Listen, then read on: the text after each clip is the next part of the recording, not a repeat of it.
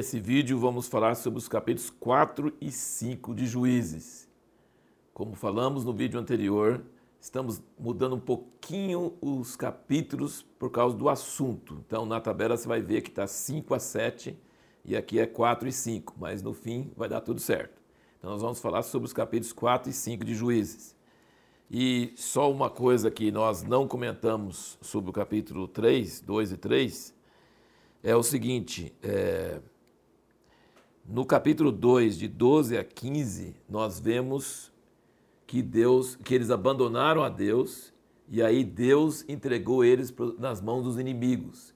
Então é um, um princípio que você vai ver em, em, Juízes é o seguinte, e vimos isso também em Josué e tudo, e, que quando você está alinhado com Deus, o inimigo pode ser forte do jeito que for, que não adianta. Se Deus está com você, quem será contra você? Inclusive, isso está no, no, nosso texto de, dos capítulos 4 e 5, que é a vitória de Baraque contra Cícera, que tinha 900 carros de ferro. Era invencível. Carro de ferro era, é, era uma, é uma, arma, uma arma que era quase invencível naquela época. Mas não adiantou, porque Deus estava com Baraque e ele estava lutando com Deus. Mas aqui no versículo 15, do capítulo 2 diz o seguinte: Juízes 2,15: Por onde quer que saíam, a mão do Senhor era contra eles para o mal, como o Senhor tinha dito e como lhe tinha jurado, e estavam em grande aflição. Então, você percebe que os escritores sagrados se preocupam muito em provar que Deus cumpre o que ele fala. Se ele fala, ele cumpre. A bênção ele cumpriu. O capítulo 2 no versículo 1 ele diz: Do Egito vos fiz subir e vos trouxe para a terra que com juramento prometi a vossos pais, e vos disse: Nunca violarei o meu pacto convosco. Muitas vezes no livro de Josué fala que Deus cumpriu tudo o que ele prometeu, tudo o que ele jurou. Então, tanto o bem que Deus promete, quanto o mal que ele promete, cumpre. Então, é o homem que é infiel, é as pessoas que são infiéis, e isso é que traz os problemas.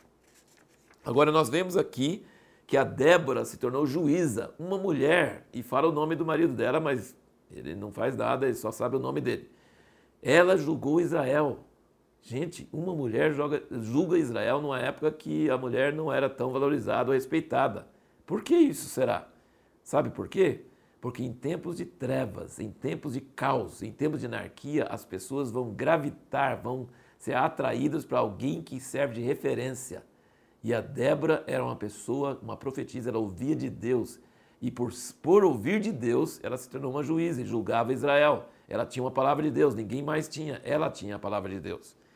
E ela, nós sabemos que ela é profetisa e não só juíza, a Bíblia não chama ela de profetisa, chama de juíza, mas ela falou para Baraque: Baraque, vai lá que o Senhor será contigo e você vai vencer. Então ela deu uma ordem de Deus e Baraque teve a humildade e a coragem de obedecer a palavra dele, dela, como sendo de Deus, e ir contra o inimigo que podia acabar com ele, mas ele foi e foi vitorioso.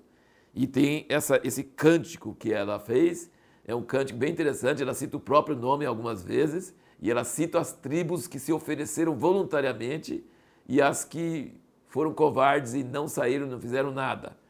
Então, assim, é uma coisa bem interessante você notar esse cântico e como Deus venceu um inimigo tão difícil. Foi uma coisa, foi uma, foi uma coisa maravilhosa. Agora, é, você vai notar durante todo o livro de Juízes, respondendo à pergunta que nós fizemos no último vídeo, Juízes é um livro da Bíblia, é a palavra de Deus. Serve para nós seguirmos? Não não é só porque a palavra de Deus não significa que serve de exemplo para nós. Nós podemos basear doutrinas em cima disso. Você vai notar aqui na frente alguns personagens que a gente não deve copiar de jeito nenhum, não serve de exemplo de jeito nenhum. Aliás, quase tudo que tem no livro de Juízes não dá para copiar.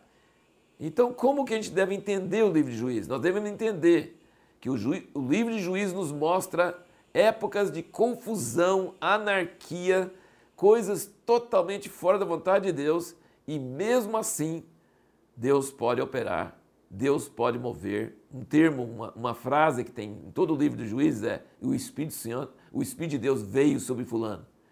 Aqui no capítulo 3, no versículo 10, quando eles clamaram ao Senhor, Otniel, filho de Kenaz, o irmão mais moço de Caleb, é no versículo 9 e 10, veio sobre ele o Espírito do Senhor e ele julgou Israel. E você vai notar esse veio o Espírito do Senhor várias vezes aqui no livro de Juízes.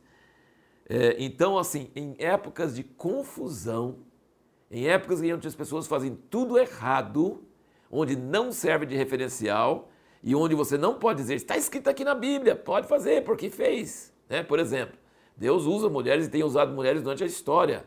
Não é muito normal Deus usar mulheres para governar a igreja, para governar Israel, para ocupar o lugar principal. Não é, não é modelo, mas é fato que Deus tem usado e pode usar quando não tem outro jeito. Então Deus usa pessoas bem diferentes aqui no livro de Juízes e não serve de regra ou referencial, mas serve de testemunho do que Deus faz, mesmo em épocas de crise, mesmo em épocas onde não está tudo errado e não está nada certo. É, no próximo vídeo, nós vamos responder a pergunta: qual a melhor maneira de proceder com pessoas rixosas, briguentas, que não ajudam no apuro e querem compartilhar os louros da vitória. Você conhece gente assim? Não ajuda em nada quando a coisa é feia, quando a coisa está ruim. Eles deixam você se virar sozinho. Depois que ganham a vitória, eles querem chegar e falar: por que, você não nos chamou? E eu quero ganhar a honra disso aí também. Que isso? Só você vai ganhar a honra da vitória? Como que a gente deve reagir quando as pessoas agem dessa forma?